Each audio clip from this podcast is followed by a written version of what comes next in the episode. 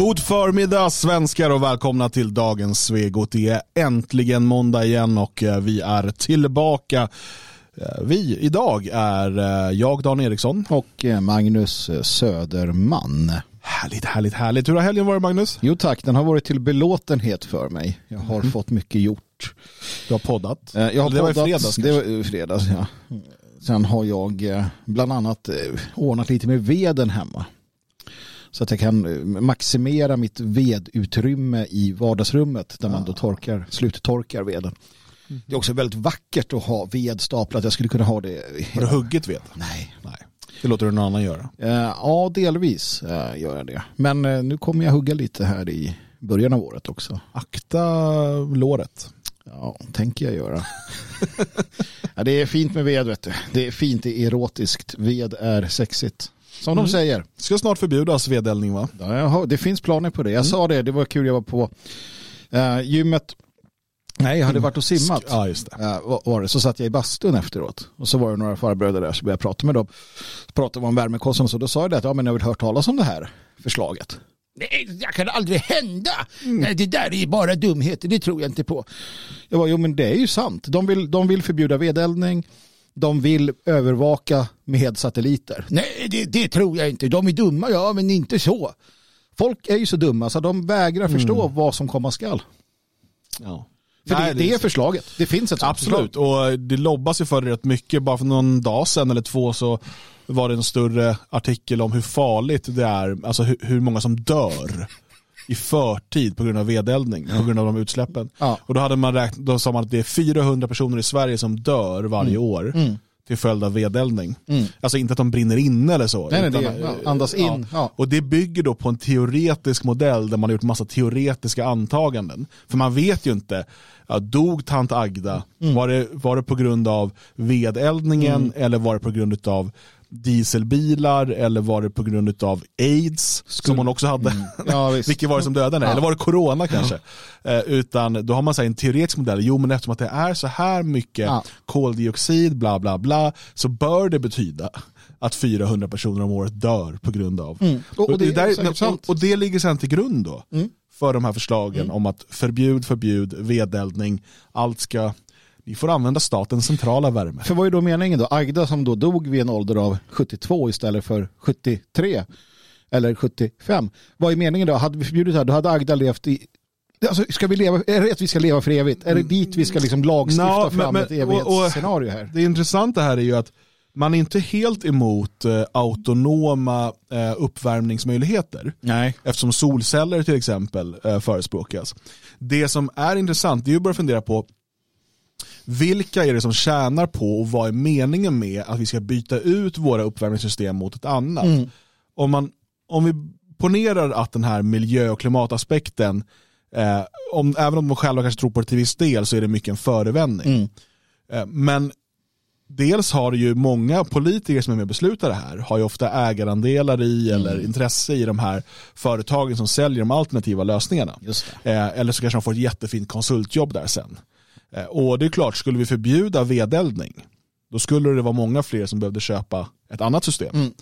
Dessutom är det bra för BNP eftersom att det då gör att Sverige ser rikare ut genom att men nu måste vi ju handla det där och det skapar arbetstillfällen och så vidare.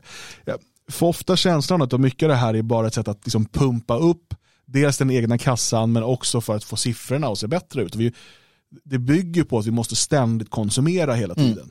Och om du har en vedpanna hemma som fortfarande funkar efter 50 år. Aj, det där är inte bra. Du behöver konsumera nu. Ja, och sen kan man ju bara titta på det utifrån andra perspektiv. Som till exempel då en vedpanna, en fyrkantig manick i princip. Eller om du går ännu längre, du tar en kamin som du kan värma med. Perfekt, en liten fyrkantig manick som blir varm och utstår lite värme och sådär. Jämfört med solceller då med det avancerade systemet och mycket kan gå sönder. Och sådär. Det var rätt kul, jag tittade på en Star Trek-film i helgen också, gjorde jag. Jag kommer inte ihåg vilken det var. Star Trek finns ganska många, va? Finns ganska många. Star Trek har mycket att stå till svars för. Bland annat Yoda, han pratar så konstigt. Om du är tyst nu så kan jag förklara. Eller bara berätta om vad jag såg så slipper vi. Jag kan ingenting om Harry Potter, det är inte min grej. Inte jag heller, Harry Potter ingenting. Men så här, då var de på en planet som var så här medeltida.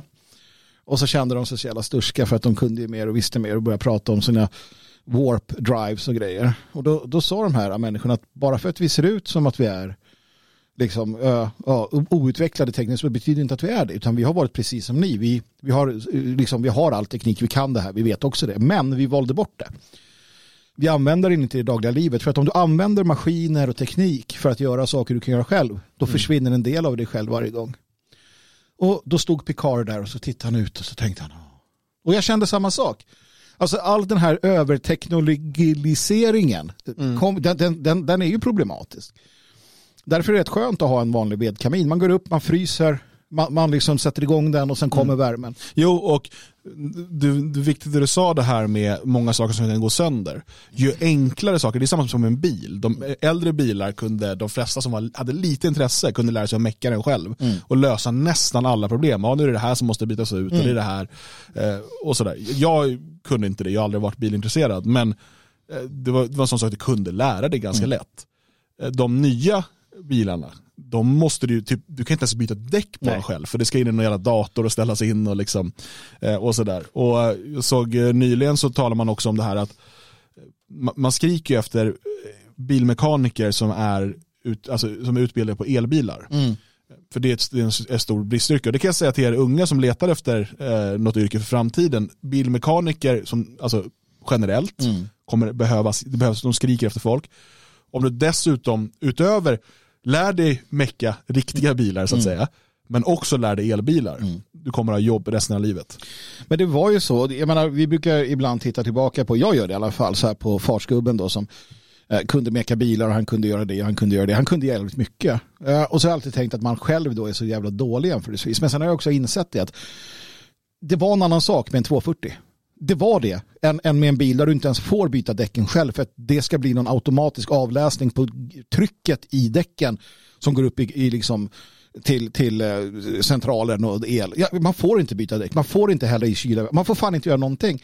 Och någonstans, det är inte så konstigt att vi tappar kunskapen, för kunskapen blir ju obsolet. Du behöver inte lära dig meka på en 240. Hade jag haft en 240, då hade jag säkert lärt mig att meka, för den var lättare att meka med än vad det nu är liksom. Så det är det också. Och samma sak, farsan och jag, som vi byggde en tillbyggnad till sommarstugan. Och det var ju innan det fanns, och nu visst, man kan få bygga liksom ganska fritt ändå, men det är fortfarande att det är mycket nytt som kommer på alla fronter. Tekniken blir mer avancerad. Och det där kommer ju bli ett problem vad det lider. Så är det. Jag tänker vi ska titta bara på ett litet klipp som vi har skrattat mycket åt i helgen. Och det är från Finland. Och vi kommer köra utan ljud, för att det är bara en finsk speaker, så det säger liksom ingenting, speciellt inte för radiolyssnare. Nej. Men Magnus, du kanske kan berätta vad det är vi ser på den här filmen. Det ser ut som att det är någon form av öppningsceremoni för någonting. Ja, det är från VM i vad heter det på svenska? Här ser vi en uppsminkad gubbe. Ja. En äldre farbror. Sån här konståkning heter det på svenska. Ja. Här ser vi en äldre farbror, uppsminkad och i någon form av klänning liknande plagg som berättar om sitt liv. Han har då börjat klä sig som tjej och nu ska vi se. Nu kommer han in på isen här. Ja. Han är 50 år gammal. Ja, han började åka skridskor när han var 50 då. Just det, han föddes som man men är nu men och nu kommer han åka. Han gör en klassisk yogapose här, ett ben. Den där har jag stå hålla på med. Och nu kommer snart en piruett tror jag. Och nu kommer en piruett. Nu ska han göra det. Han har hållit på i 9 år. Han har hållit på i 9 år. Ja. Har han gjort den? Han börjar från ingenting, men nu kan han göra saker. Och här kommer piruetten. Nu kommer en piruett. Den lite grann. Ja, bra. Och där ramlar han. Han ramlar, han river, han ramlar, han nu är nu på skakiga ben, manliga ben, så försöker han ta sig upp, och här kommer en pimpinett liten flicka, yngre kvinna, vacker som en vårsol, ger honom den finska. Han sliter han tar flaggan sammanbitet, omgärdad av vackra kvinnor som där tog det slut. Ja. Det är ju en absurditet. Och jag har bestämt mig för att min nya approach gentemot det här. Ja, men det är att säga att det här, återigen, det här är en människa som mår dåligt. Det här är en sjuk människa. Han behöver hjälp, han behöver vård.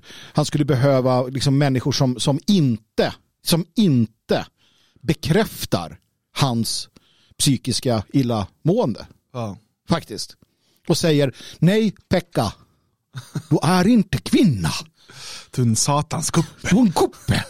Kuppfan. Du ska bära nifen och dricka spriten och guppe. Priten. Han ska sitta och prata med, vad hette han den där som ringde runt så mycket? Jarmo, nej, vad fan hette han? Kommer du ihåg det? Just det. Ja, jag... så här, Hassan gone bad liksom. Ja, men det jag inte fattar med det här. Det är så här, för vad det handlar om, det här är cyniska människor som utnyttjar den här sjuke mannen för att liksom projicera sina goda värderingar på honom. Och han är alltså då, berättar då att han har på 9 år och nu får han åka runt och visa upp sig på massa sådana här shower. Mm. Han kan knappt åka skridskor. Nej. Knappt. Alltså, nej. Du vet, det där är efter kanske 5-10 gånger på isen så åker man sådär. Mm. Och ramlar och ser bara skakig ut. Jag menar, hade man väl gjort propaganda på riktigt, då hade man hittat en, om det nu finns, en sån här manstant. Eller vad heter det? Man som blir... Ja. Tantman, manstant, eller vad du vill. Liksom. Som är jätteduktig. Jo. Som bara, wow, titta! Som att det liksom, bara för att de har peruk så skulle det vara något mer imponerande. Men istället tar man en person som knappt kan åka skridskor. Nej. Och så blir det bara freakshow. Är det finsk humor där? Nej, du har fel. Problemet är att du återigen har fel ingångsvärde. Du tror att kunna göra de här vackra piruetterna, att det är det handlar om. Det är det inte. Det handlar om att vara med, det handlar om att våga, att vara stark. Det handlar inte om att det är något vackert och bra. Alltså vi håller ju på att riva ner idrotten också. Vi håller ju på att riva ner all professionalism, allting. Det spelar liksom ingen roll längre. Så att i det perspektivet så är det ju perfekt för dem. Det är liksom en sjuk människa som visas upp då, det är i sig något starkt. Alltså sätt ett helt jävla dårhus på isen och låt dem ha matcher mot varandra. Och det är så här, nu ska de spela mot AIK här. Och oj, titta här. Det finns ingenting. Det finns inget rätt och fel. Det här har Bibeln varnat för. Folk vill ju inte lyssna, för det är ju dumt att lyssna på Guds ord. Men det som är det, svart blir vitt, vitt blir svart, rätt blir fel, fel blir rätt. Och folk jublar och applåderar. Mm. Det är där vi är. Och det, i den cykeln i en civilisation, så är det ett tydligt tecken på att vi är på väg mot vad vi kallar för avgrunden. Det vi måste göra är att säga ifrån, säga nej. Ja, men det är som, det är inte det vackra som ska lyftas fram, det är inte den, alltså inom idrotten är det inte det, liksom, de som är bäst liksom, alltså, utan det ska ju vara inte ens medelmåttighet, utan vi ska jubla åt att någon är usel men ändå vågar visa upp sig, eller att någon är ful och fet men ändå ska gå på catwalken. Så det är en sån skruvad, absurd värld, och det skickar ju så dåliga signaler till yngre människor som ser det där. För det är en stor skillnad från att det är okej att vara som du är. Alltså man kan säga det att ja, du kanske är dålig på det här, men det är okej, du kanske är bra på något annat. Till att säga, du är precis lika, du ska också vara på isen, Pekka, och göra piruetter fast du knappt kan ta liksom 3 skär på skridskor. Min son kom hem en gång från någonting de hade gjort någonstans. Jag minns inte vad det var riktigt, men då hade han en pokal med sig. Och då frågade jag, men gud vad kul, vad har du där pokalen för? Alla fick en. Jaha, alla fick en, ja. Vann du eller? Nej, jag kom inte. Jag vann inte. I den mån det gick att vinna. Och sen så slängde den pokalen. Det är väl så i fotbollen nu med att de inte räknar mål heller. Nej, fram till viss ålder tror jag. Den pokalen, den har ju slängts sedan dess, för den betyder ingenting. Och det är det, när allting är mediokert, när allting är lika, när allting är jämställt, då betyder ingenting någonting. Nej, och det är där vi är liksom. Det är klart. Idag så tänkte vi ju prata om grundlagen. Ja. Och kanske då framförallt att Sverigedemokraterna vill förändra grundlagen. Ja, det är det som händer när fascisterna kommer in. Då ska de ändra grundlagen, vilket vi gjort typ 2010 gjorde vi det, 2018 jävla, jag fattar inte grundlagen alltså. Eller 2022, nu ändrade vi grundlagen. Gjorde vi inte det? Grundlagen är överskattad. Berätta. Nej, men för grundlagen är ju, och det är som i Amerika när man pratar om konstitutionen och sådär. Men så är det tillägg och fråndrag. Eller inte fråndrag, för det får ni inte göra. Men man får lägga till och så här, men nu ska den uttolkas. Det är som något talmudiskt jävla skit. Istället för att det står så här, du ska inte ljuga, så kommer liksom Rabbi Maimonides och bara, du ska inte ljuga, säger Gud. Men om bla bla bla bla, då får du jämligen ljuga. Och det är samma sak här, den här jävla grundlagen. blir ju så lurigt skriven så att den bara ändras. Och vad är då det specifika? Ja, att det tar 8 år. Måste det ta. Det tar 8 år att ändra den. Wow. Det är hugget i sten. Nej, men det där hade kunnat vara ett skydd. Det tar inte 8 år nödvändigtvis. Det måste bara vara en omröstning innan ett val och en efter ett val. Till och med. Så du kan göra det på några månader. Det kan du göra, ja. Men det hade vi haft en media som tog sitt jobb på allvar och på, du vet, så fort det ska ändras en grundlag så hade det varit stora debatter om det, vad det än är. Och dessutom kanske man skulle kunna ha krav på någon typ av informationsplikt ifrån, alltså jag vet inte vem det var, men som föreslog någon på Twitter att vi skulle ha en folkomröstning om NATO, men att det måste föregås utav liksom debatter där båda sidor ger samma utrymme, en liksom informationssida där båda sidor får liksom ge sina argument, och utskick till samtliga hushåll i Sverige med information om vad det innebär från båda sidor. Och det är något sånt man måste göra med en grundlag också. Om du ska ändra grundlagen, då måste, och jag tycker dessutom ändringar i grundlagen ska inte ligga på den representativa demokratin. Nej. Utan de ska genomföras genom folkomröstningar. Alltså de plockar man bort från den representativa demokratin. Man skulle till och med kunna ha 2 folkomröstningar, en med 5 års mellanrum. Så du har en folkomröstning med den här typen av informationsplikt innan, alltså tydligt så att alla som vill ska kunna fått ordentligt med information och det ska varit hemskickat och sådär. Och sen har man en folkomröstning. Sen håller man en till om 5 år. Om båda de två, om det blir ja i den första, om det blir nej, då är det borta.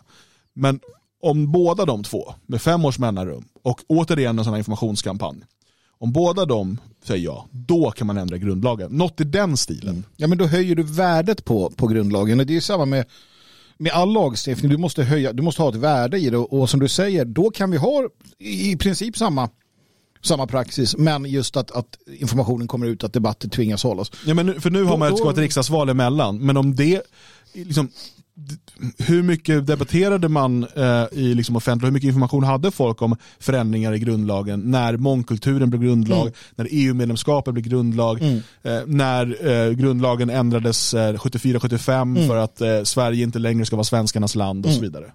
Ja, men det fanns ju ingenting. Nej. Det fanns ingenting på riktigt. Jag menar, det är fortfarande vissa av er som lyssnar nu som bara, va? Jag tycker att Wegerstein har också en intressant idé om man ska ta det här på allvar då med decentralisering och så vidare. Ja. Att alla kommuner får ha folkomröstning och har minst 2/3 godkännande för att gå igenom. Just det. Alltså att om inte alla kommuner är med på det här, då går det inte vidare och sådär. Det finns massa saker sätt att göra det på, men där det skulle få en folklig förankring och det skulle skapa ett politiskt intresse hos befolkningen på ett helt annat sätt än man gör idag. Men är det någonting som politiker inte vill, så är det att ha en politiskt intresserad befolkning. Det är väldigt, väldigt uppenbart. Ja, man gör allt för att bara diskutera yta. Man gör allt, och media gör allt för att fokusera på Ebba Buschs klänning och husköp istället för att på vilken politik hon ska föra.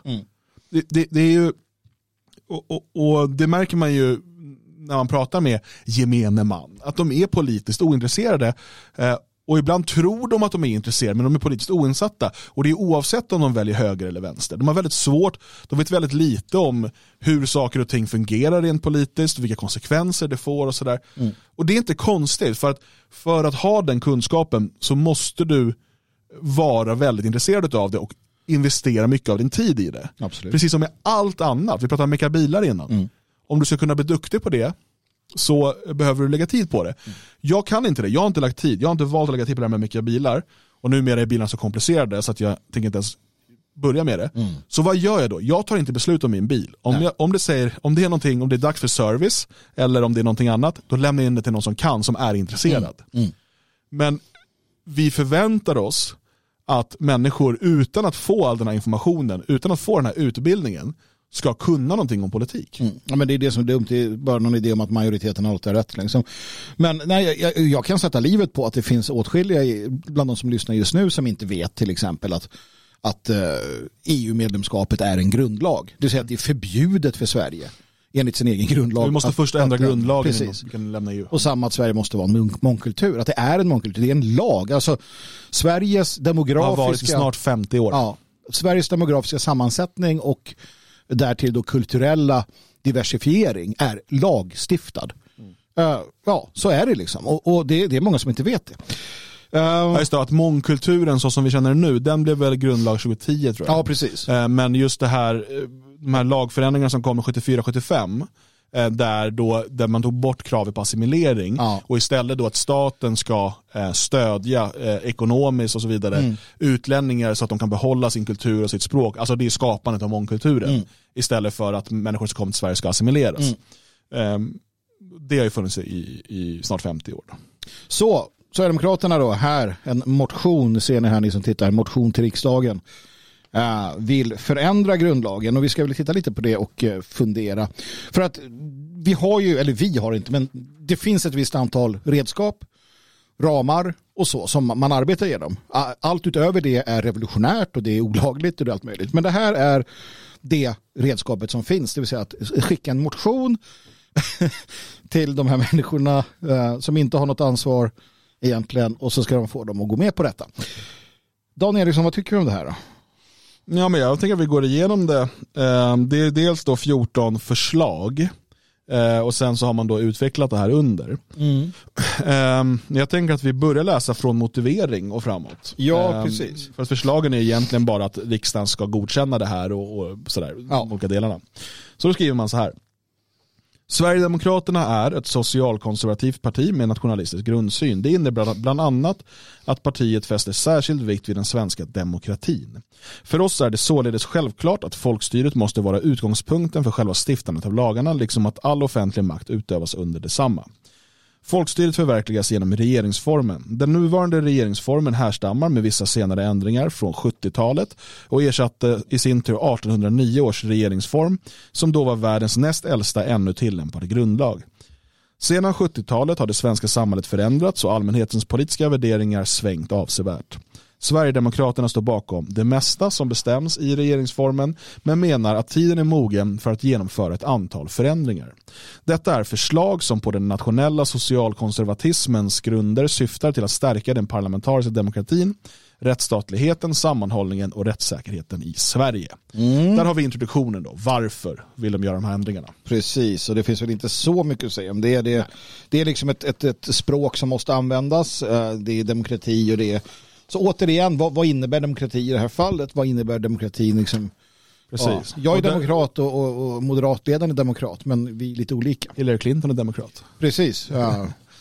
Det är däremot inte de andra, de är republikaner. Och det börjar man kanske med här då under folkstyret. Då står det så här. Det fundament på vilket regeringsformen vilar utgörs som ovan nämnt av folkstyret. Regeringsformen säger dock inget om det folk som faktiskt ska styra.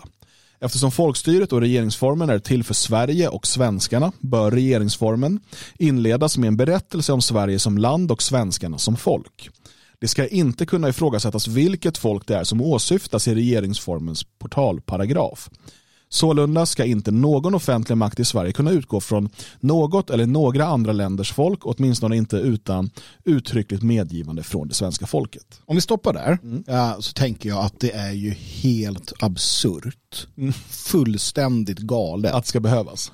Att det inte är så. Ja. Nej, men att berättelsen om svenskarna inte är en del av en inledning när det kommer till svensk grundlag. Nu är AFA inne och försöker ragga killar tror jag här.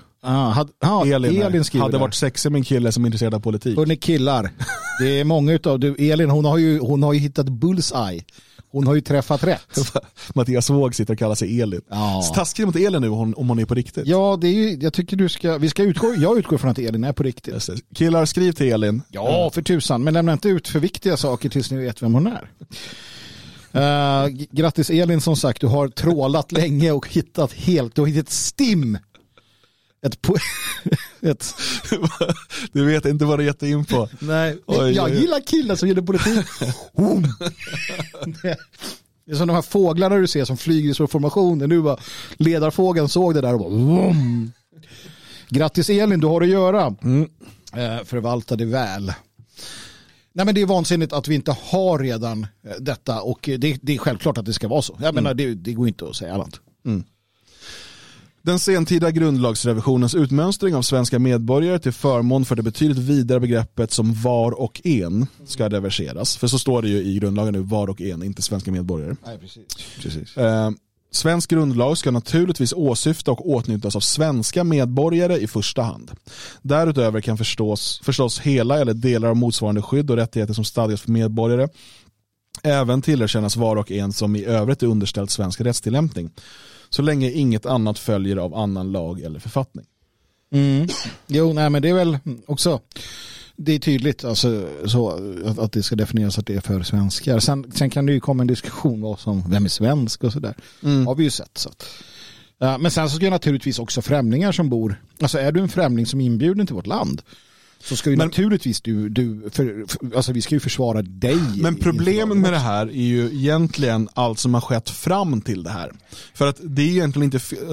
Så här, skulle vi inte haft den här sjuka grundlagsändringen och lagändringarna och den kulturella kommunistiska revolutionen i Sverige 68 och fram till 70-talet, så hade det ju inte varit konstigt att ett antal utlänningar som har kommit till Sverige och kanske framförallt deras barn med tiden också blir svenska medborgare. Nej. Om de liksom assimileras in i landet, så även om de liksom rent historiskt, etniskt inte är svenskar. Mm. För det hade det också rört sig om en sån liten del av befolkningen. Och liksom, det är inga konstigheter, så är det alltid... Alltså, som vänstern brukar säga, så har det alltid varit. Ja. Och det har alltid... Liksom, det är inte sig inte konstigt. Problemet här är att man, när man förstörde grunderna för Sverige, alltså när man förstörde nationen, kulturen, traditionen och familjen på 60- och 70-talet, så började man sen dela ut medborgarskap som att det vore några jäkla presenter i konfliktspaket till allsköns människor som aldrig har lyft ett finger för att bidra till vårt land. Det är alltså människor som kommer till Sverige, aldrig jobbar, inte betalar skatt, de går på socialbidrag, till och med begår brott och ändå erbjuds medborgarskap efter 5 till 8 år. Precis. Och... Så här, alltså det finns medborgarskapet betyder ingenting. Så att egentligen är det inte fel att tala om svenska medborgare, och i en grundlag från en stat så är det ju medborgare du måste prata om. Ja, du måste hitta någon definierad liksom, juridiskt fikonspråk för det. Jag skulle vilja tillägga en dimension här. Statens relation är inte till dig som individ, av en etnisk grupp, utan till dig som medborgare i den här staten. Ja. Så det är ju precis så en stat ska utforma det. Ja, men så är det. Problemet är att medborgarskapet har helt tappat sin betydelse. Ja, det är ju den änden. Och jag vill därför tillföra en ytterligare dimension av detta, där jag vill införa begreppet motborgare.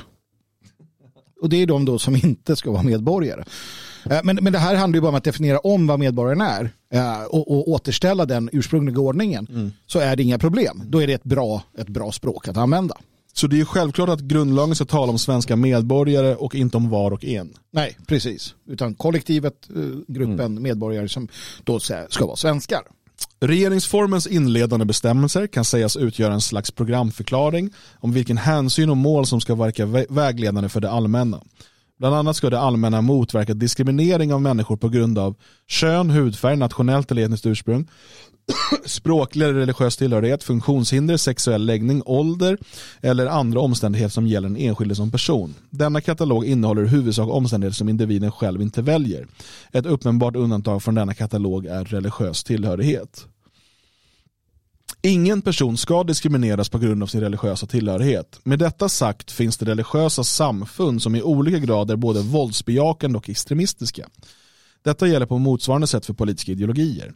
Då det svenska rättssystemet trots detta allmänna målstadgande klarar av att motverka och beivra religiöst motiverad brottslighet samt i erforderlig grad även skydda och tillmäta olika religiösa grupper ett adekvat och ändamålsenligt skydd, torde det inte föreligga några hinder att i motsvarande grad tilldela politisk åskådning samma grad av skydd som religion. Politisk åskådning borde därför upptas i katalogen av diskrimineringsgrunder i RF 1.2 på samma villkor som religion. Det finns ett rättsskydd i den europeiska konventionen om skydd för de mänskliga rättigheterna och de grundläggande friheterna, där ett förbud mot diskriminering på grund av politisk åskådning föreskrivs. Under iakttagande av samma övervägande bör det utredas hur politisk åskådning kan införas som grund i RF 2.12. I samband med en sådan förändring ska ett tillägg till regeringsformen göras med innebörden att ingen får särbehandlas eller diskrimineras på grund av att denna betraktas av sig själv eller av andra som svensk. Alltså, vad ska jag säga? Jo, jag säger följande. Själva grundtanken är ju trevlig och själva grundtanken är bra. Att man inte ska kunna diskriminera en svensk. det borde ju dock ligga lite i sakens natur. Jag är ju av princip för färre diskrimineringsgrunder. Där var det slut på den första halvtimmen. Om du vill höra hela programmet, som är ungefär dubbelt så långt som det du just hört, ja då blir du stödprenumerant på svegot.se/support. Då får du tillgång till det här och alla andra avsnitt i både podcast och videoformat i efterhand inne på svegot.se. Du kan också prenumerera på poddarna direkt i din mobil, så får du allt det senaste direkt. Stort tack för att du har lyssnat. Ha en fortsatt härlig måndag.